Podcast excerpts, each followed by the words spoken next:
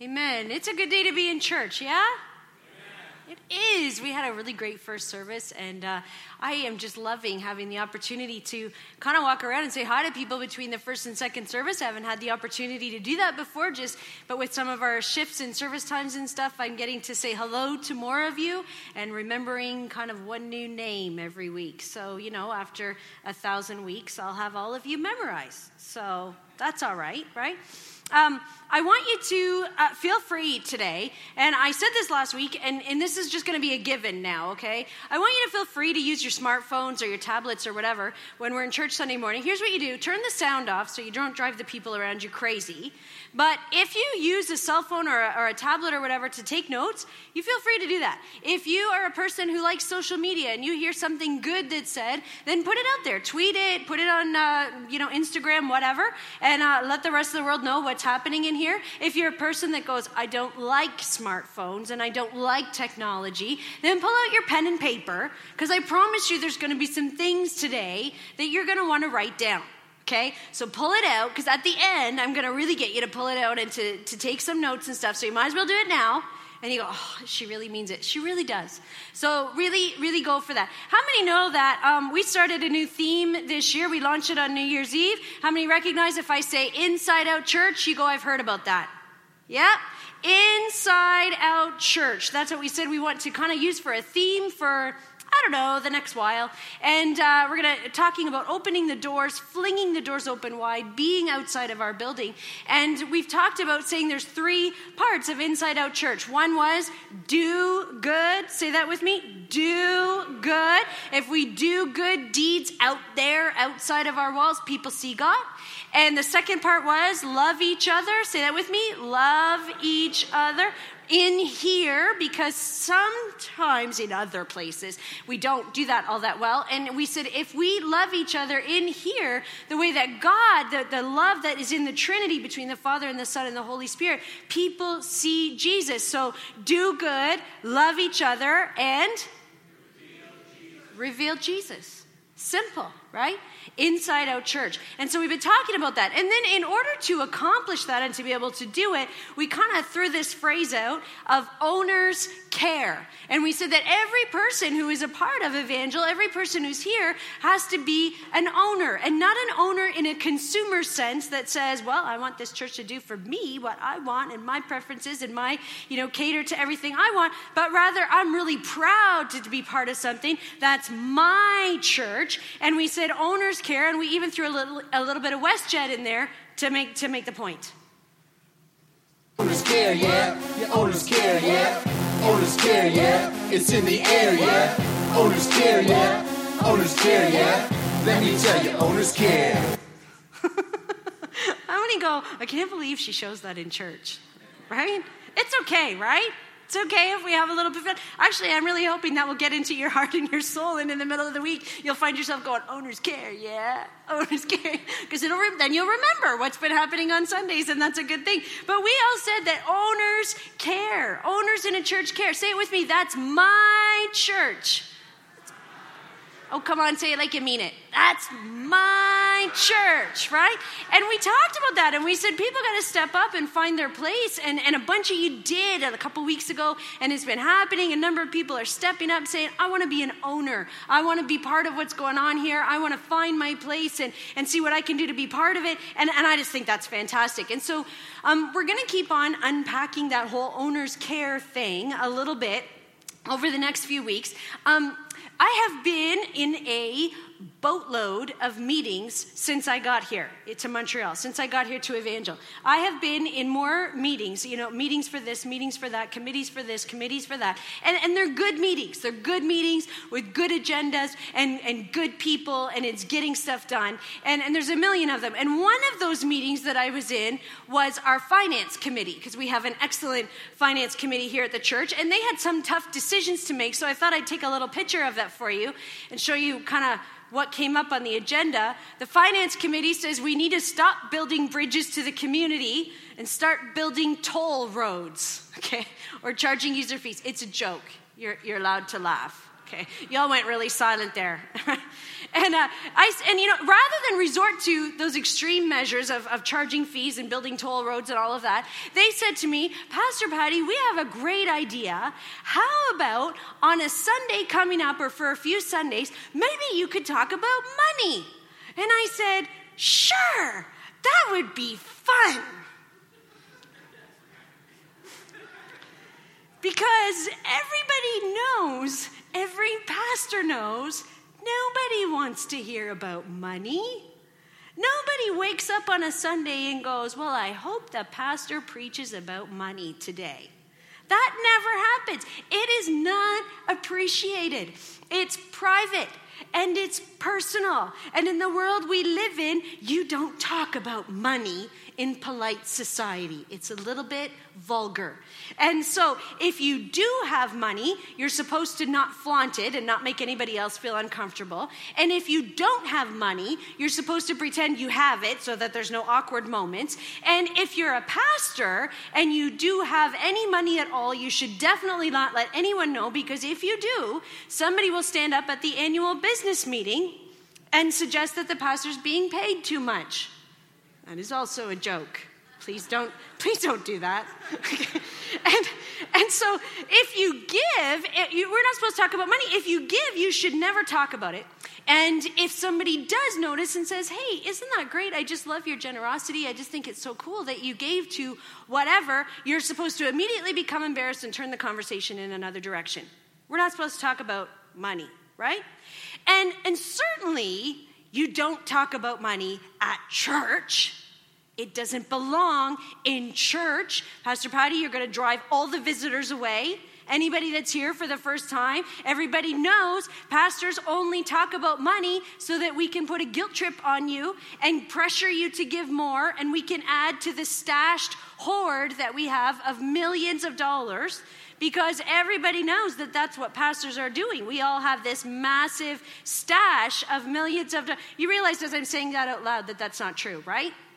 I don't have a stash. There's, there's no millions of dollars in our bank account. And, and so, you know, we're not supposed to talk about money at church. And can I just tell you, I don't get it. I don't understand why we're not allowed to talk about money. For the life of me, I can't figure out why followers of Jesus aren't allowed to talk about money. Because we say that our faith affects every area of our life, right? And, and we say, how many have money ever affected your life? How many of you that are married have ever had a financial conversation that affected your marriage? Maybe don't raise your hand, right? But finances, that money, that's a thing that impacts life. It's a thing that impacts our marriages, it impacts our friendships, it impacts almost everything, and it impacts our church. It just does. Money matters. And besides that, Jesus talked about it. Jesus talked about money. And if Jesus can talk about money, then I can talk about money. And so, what he actually had quite a bit to say about money. And so, we're going to hit four places, all in the book of Matthew today. We're going to hit four different places where Jesus talked about money. And if you hear anything that sounds like it's tweetable, you just go ahead and tweet that as we go. Okay? Ready? Here we go. Number one. Scripture number one, Matthew chapter 6, verses 1 to 4. Jesus said, Watch out. Don't do your good deeds publicly to be admired by others, for you will lose the reward from your Father in heaven. When you give to someone in need, don't do as the hypocrites do, blowing trumpets in the synagogues and streets to call attention to their acts of charity. Can you imagine somebody blowing a trumpet as they give something? Anyway, I tell you the truth, they have received all the reward they will ever get. But when you give, say that with me, when you give to someone in need, don't let your left hand know what your right hand is doing. Give your gifts in private, and your Father, who sees everything, will reward you. Now, I want you to notice a few things from this scripture. First of all, that phrase that you just said, when you give, right? What was the first word of that? When. Jesus assumes his disciples will give to people in need. It's just a given. It's just an assumption. He doesn't even tell them to do it, he just assumes they're going to. It doesn't say if you give, it says when you give. And, and the giving is supposed to be to help people. It's supposed to help people. How many know there are always people in need? Always people in need around us. There are always people who, who have needs, who are in poverty or who are struggling or who just hit a crisis. There are always people in need. And it's all well and good for us all to rant and rave and say the government should do something, or complain about taxes, or talk about unemployment, or say that somebody should just pull their socks up and get their act together and then they'll be fine. It's all well and good to do all of that. But the fact is, it is a given, it's assumed that followers of Jesus live generously. Okay? Here's the second thing I want you to notice. If you give to get approval or to get applause from people, you will get that. If you give, and, and, and, people will say, if, if you give in a way so that people will notice and they make a big scene about it and they pat you on the back, they will do that. They're going to pat you on the back. They're going to go, Isn't that person so great? Oh, look at how wonderful so and so is. They gave all this money. And that will happen, and that will be your reward. That's it. Or, or, you could decide not to hold a parade for yourself and, and let God applaud you. Here's the third thing, okay? Because I know somebody's going to point this out to me. Just a few verses before, Jesus had said, Let people see your good deeds. And now he says, Give in private. Somebody goes, Well, Pastor Patty, I was actually going to say that to you. I didn't want to correct you in public, but maybe you didn't notice that the last few weeks you've been saying we should do our good deeds out there so people can see and they will glorify God. And now you're saying give privately. Yes, I'm aware that it sounds like I'm contradicting myself. But Jesus said both. Jesus said in one chapter, let people see your good deeds so people will glorify God. And then just a few verses later, he said, listen, give privately. Don't throw yourself a parade. Let people see your good deeds so they glorify God, not you, right? And, and it becomes a fine line. So it comes down and becomes a heart thing not a legalistic thing, not a law thing that this is the rule and this is how it works. This is about sometimes it's good for people outside of the church to understand and to know that followers of Jesus live generously. That's not a bad thing for people to know, right? But at the same time, sometimes we just need to quietly go out and meet a need somewhere and not really make a big deal about it. It's kind of a check and a balance and, and living both and, and finding the fine line between it. But the bottom line is give to help people in need. That's what followers of Jesus do. Somebody should probably tweet that or write it down. Okay, here's the, here's the second scripture Matthew chapter 6, verse 19. Jesus said, Don't store up treasures here on earth where moths eat them and rust destroys them and where thieves break in and steal. Store your treasures in heaven where moths and rust cannot destroy, and thieves do not break in and steal. Wherever your treasure is, there the desires of your heart will also be. Verse 24 No one can serve two masters, for you will hate one and love the other. You will be devoted to one and despise the other. You can't serve both God and money. That's why I tell you not to worry about everyday life whether you have enough food and drink or enough clothes to wear. Isn't life more than food and your body more than clothing? Look at the birds. They don't plant or harvest or store food in barns. Have you ever pictured a bird doing any of those things? For your heavenly Father feeds them. And aren't you far more valuable to Him than they are? Can all your worries add a single moment to your life? And why worry about your clothes? Look at the lilies of the field and how they grow. They don't work, they don't make their clothing. And yet, Solomon, in all his glory, was not dressed as beautifully as they are. And if God cares so wonderfully for wildflowers that are here today and thrown into the fire tomorrow, he will certainly care for you. Why do you have so little faith? So don't worry about these things, saying, What will we eat, or what will we drink, or what will we wear? These things dominate the thoughts of unbelievers. But your heavenly Father already knows all your needs, so seek the kingdom of God above all else and live righteously, and He will give you everything you need. Here's what I want you to pick up from that scripture, from these words of Jesus. Here's the first thing. Number one, accumulating stuff has no actual point. There's no point to all the stuff that we communicate, uh, uh, accumulate. We accumulate stuff and it gets wrecked. We get more stuff and it gets stolen. We go out and buy more stuff and, and it wears out. We get stuff and then we pay somebody else an insurance policy so that if this stuff wears out or breaks or gets stolen or whatever, we can have somebody else, just in case, replace that stuff which we probably didn't all need all that much in the first place. You know, there was a comedian, George Carlin, and somebody told me in the first service, Jerry Seinfeld said the same thing, but talked about stuff and said, Stuff. We keep gathering stuff. We keep hoarding stuff. We keep go getting stuff. And really, he said, our houses are just big boxes to hold all our stuff. And so we have a house and we put, we put our stuff inside the house and then we lock the door and we go out so that we can get more stuff and we bring more and more stuff inside until we have to get a bigger box and a bigger house to house all of our stuff. And we keep getting stuff. A little bit true, yeah? Can I tell you one of the things that makes my head explode just a little bit is um, I was told last year that one of the fastest growing industries in North America is storage units, off-site storage units.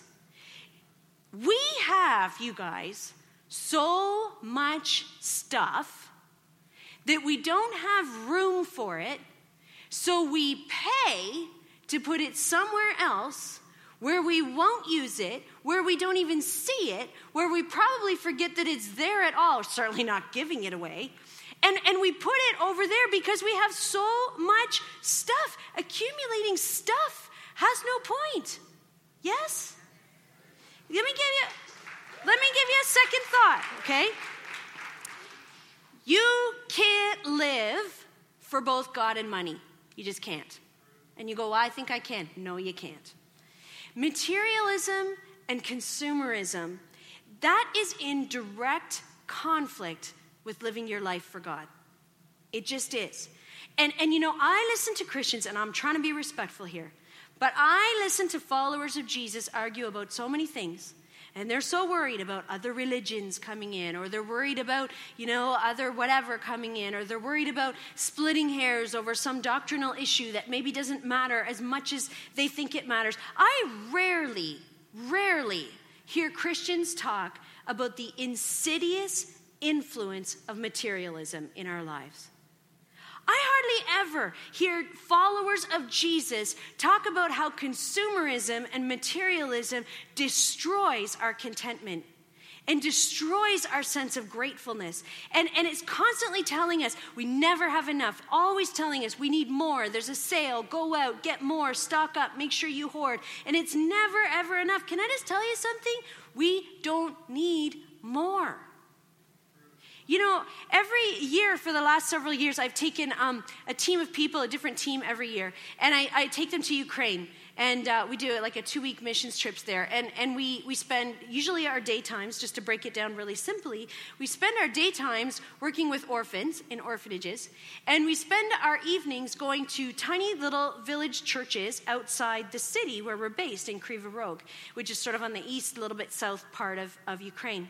And it, it, the, the, when, you, when you're with the orphans, I mean, you see all kinds of poverty.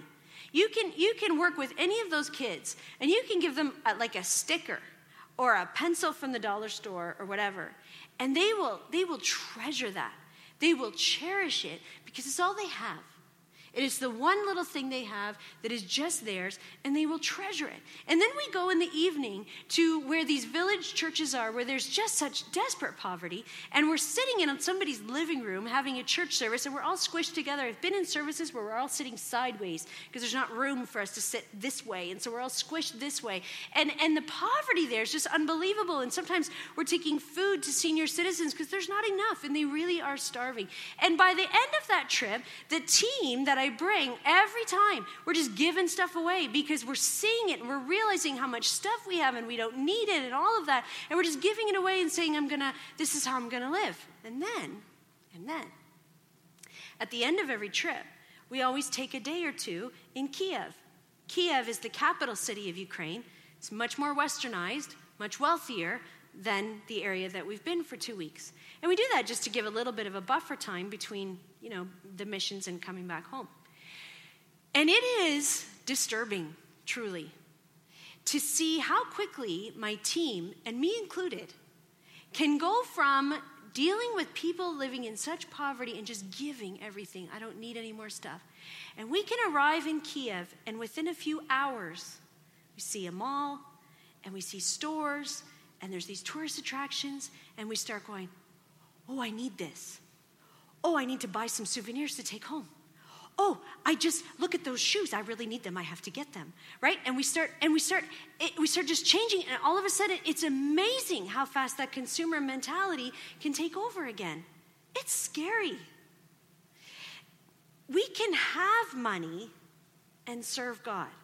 We can. Not talking about a poverty mentality but we can't live for both god and money we can have money but we need to make sure that the money and the stuff that we have is serving what matters and not the other way around. Let me give you one other thing from this, this scripture pursue God first. Pastor Bill talked about this last week and he just he just spoke on it so amazingly and talked about that about don't don't you guys don't pursue money. Don't pursue stuff. Don't pursue food. Don't pursue clothes. Go after God with everything that's in you. Go after God's priorities. Go after God's values. God already knows what we need. So live responsibly, yes. Make a budget, of course. We offer courses here at the church to help you with that, and we, we're going to do it again. I, I, believe in practical stuff, and we got to do that kind of thing. And, and, and work for a living if we can in order to make an income. Yes, all those things. We have to have wisdom, we have to be good stewards, all those things. But materialism and consumerism will never, ever, ever say that's enough. It will never stop pushing you to go for more. And, and don't put your trust, don't put your security there. Trust God. Find God. Live for God. Pursue God, not stuff. It's just what followers of Jesus do. Somebody should probably tweet that or write it down. Here's the third scripture Matthew 17, verse 24. On their arrival in Capernaum, the collectors of the temple tax came to Peter and asked him, Doesn't your teacher pay the temple tax? Say that with me temple tax. It's got some great sound to it, eh? Temple tax. Yes, he does, Peter replied. Then he went into the house. But before he had a chance to speak, Jesus asked him, What do you think, Peter? Do kings tax their own people or the people they've conquered? Um, they tax the people they've conquered, Peter replied. Well, then, Jesus said, the citizens are free. However, we don't want to offend them. So go down to the lake and throw in a line, open the mouth of the first fish you catch, and you will find a large silver coin. Take it and pay the tax for both of us. That's a weird story, yeah?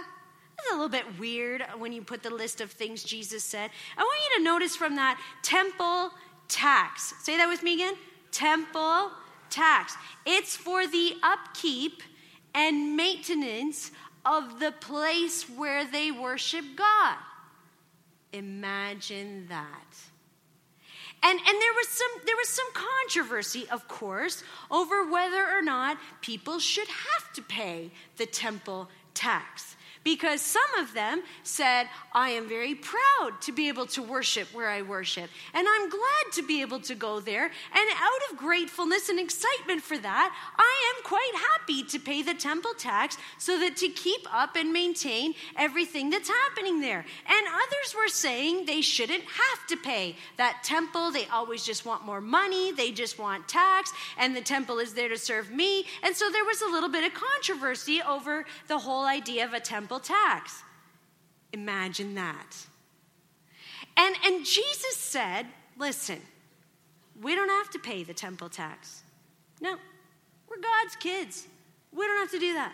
It's not going to affect our status as part of God's family. But he said to Peter, let's not make it an issue.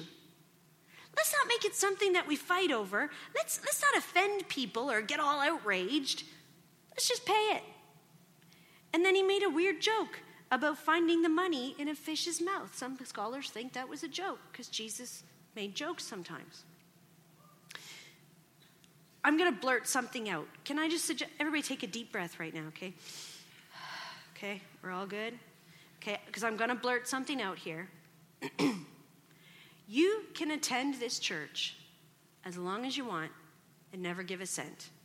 You are welcome to do that. Nobody's going to come after you. Nobody's going to kick you out. Nobody's going to grab you by the collar and say, I checked, you didn't give. That's not going to happen. It's not going to impact your salvation. It's not going to impact your place in God's family. I'll tell you what it will impact. If you want to be on the board or the lead team, you got to be somebody that gives because we figure the people that are making the financial decisions should have a little skin in the game. That's not that's not unreasonable okay? But it's not going to affect anybody else. So you can attend here for as long as you want. You can never give a cent, and you're welcome to do that. But somebody is paying the bills. Th- that's okay that I say that, right? Somebody's paying the bills. They're, they're probably sitting next to you. Oh, it just got a little awkward. there's, there's no government funding at this church. There's no denominational funding. We have a national office in Mississauga, Ontario. They are not writing us a check every month to keep us going. That's not how, we just have people who say, that's my church. And I'm proud to be part of it. And I'm going to take responsibility and I'm going to help doing this. I'm a, I'm a proud owner. That's how bills get paid here through Sunday offerings. That's it. C'est tout. That's right. That's right. I threw a little French in. Without the offering and without the, the, the, things that come in every week on Sunday mornings, here's what we don't have we don't have internet access, we don't have website, we don't have phones, we don't have email, you don't have words on the screen right there. Without the Sunday offerings, you don't have the giant camera shot of me behind me on the screen, which is awkward when you're me. You don't have lights on in this place. You don't have, the small groups have no material, they have no promotion because there's no vehicle or venue to be able to promote the small groups in. There's no oversight given to the, to the small groups. Without Sunday offerings, visitors don't receive a personal note from the, from the pastor. There's no insurance, either property insurance or liability insurance. Our ministerial credentials are canceled because they expire. There's no training or curriculum for leaders, even the kids' leaders. We also don't have any pastors, no pastors, no support staff, nobody working in the office. We don't have a francophone campus on the east side, and the list goes on and on and on. If we don't have people that give and say, that's my church, that's what we lose, okay? Now, I'm gonna tell you something, and you're all gonna gasp, and then I'm gonna, I'm gonna talk you down, and it's gonna be okay. Because I practiced it with my mother, and that's exactly what happened with her, okay? Don't, don't freak out, okay? We need in this church, in order to do all the things that this church does, we need every single week $25,198. That's where you gasp. When I told my mom that this week, she said, Oh, Patty. That's what she said. Oh, Patty. And I said, Mom, just hang on, because that's what's needed to, to keep this place running every week. But if you break that down by our total attendance, so I averaged out our attendance, the total attendance for January, not counting today, I haven't counted yet today, but the first four Sundays in January I counted, and we averaged 835 people total. Okay? So if you break that down, $25,198 divided by um, 835 people, it costs, you ready?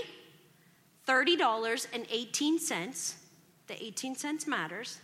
$30.18 for every man, woman, senior, senior, teenager, infant, child, and their pets, not their pets. That's what it costs every Sunday, every week, $30.18 per person. And that covers everything that happens here all week long It covers everything at La Campus. It covers everything international. We prayed for missionaries in Ukraine this morning. We support them. We support missionaries all over the world. We have all kinds of international things that we support. It covers our mortgage, it covers our insurance, it covers our payroll, it covers utilities, everything. $30.18 per person per week. And I'm just being honest with you, January has been a rough month. And it usually is for every church. And you know why? Because we all got our credit card bills from Christmas. We'll talk about that on a different Sunday, shall we? So, do you have to give? No, it's not going to impact your salvation. But we do give proudly, happily, sacrificially. Our pastors and our lead team here and our leadership, we believe in what's happening here. We value it. This is our church. Say it with me this is my church. And many of us tithe. We give 10% of our income. You go, that's crazy. I've been doing it since I was six years old and got my first allowance. Every single week, 10% of everything I get, I give. That I've been doing it, the board does it, the pastors do it, and we're happy to do it. And can I just tell you, I don't want to offend you.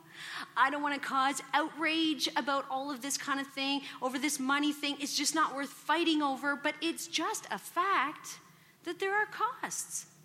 It's a fact. And somebody has to pay them so that we can all be here together and worship together in this space. And if it's not you, it's probably the person sitting beside you. Maybe you should say thank you to them. Or maybe go fishing and see if you catch a fish with some money in its mouth. Listen, the bottom line is churches have expenses, owners care. Somebody should tweet that. Here's the last scripture Matthew chapter 19, verse 16. Someone came to Jesus with this question Teacher, what good deed must I do to have eternal life? Why ask me about what's good? Jesus replied. There's only one who's good. But to answer your question, if you want to receive eternal life, keep the commandments. Which ones? The man asked. I love this conversation. And Jesus replied, You must not murder, you must not commit adultery, you must not steal, you must not testify falsely, honor your father and mother, love your neighbor as yourself. I've obeyed all these commandments, the young man replied. What else must I do? And Jesus told him, If you want to be perfect, go and sell all your possessions and give the money to the poor, and you will have treasure in heaven. Then come Follow me. But when the young man heard this, he went away sad, for he had many possessions, lots of stuff. Verse 23 Then Jesus said to his disciples, I tell you the truth, it's hard, very hard for a rich person to enter the kingdom of heaven. I'll say it again it's easier for a camel to go through the eye of a needle than for a rich person to enter the kingdom of God.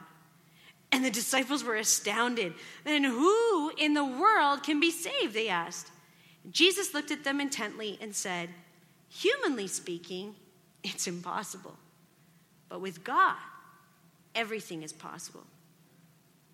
There's a lot in this story. I'm going to super simplify it okay? Here's the first thing if you're negotiating with Jesus, you're missing the point, okay? I love this conversation. The guy comes up to Jesus and he asks this question and he says, What good deed do I need to do? One thing. He wanted one thing that would just cover it all. Give me the one thing, I can do it, be done, and I'm good to go with God. And Jesus answered, mm, Keep keep keeping the commandments. Jesus, the guy says, What's the one thing? Jesus goes, Lifelong obedience, right? It's not one thing, it's lifelong obedience. And so the guy responds and he goes, Okay, which commandments? Which ones? And you know he's not asking which ones he's supposed to keep, he's asking which ones he's allowed to ignore, right? Which command which commandments do I have to keep and which ones am I allowed to ignore? And Jesus, okay, I'll play along with this. And so he gives a whole list. Here's a, here's a list of the commandments, as you know. But the guy knew, and Jesus knew, that Jesus had skipped one of the commandments when he gave that list. Guy knew his Bible. He knew that when Jesus went through that whole list, he had skipped one of the ones, and the ones that he, the one that he skipped was about coveting stuff. The one that's about keeping up with the Joneses. The one that's about has to do with money. And the guy knows Jesus skipped it. And so the guy looks at Jesus and he goes, You sure that's all?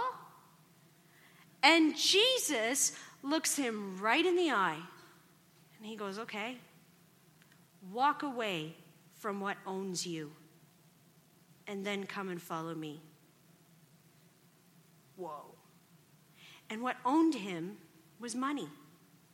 What owned him was stuff. And he was really hoping that he could negotiate that out of the deal. He was missing the point.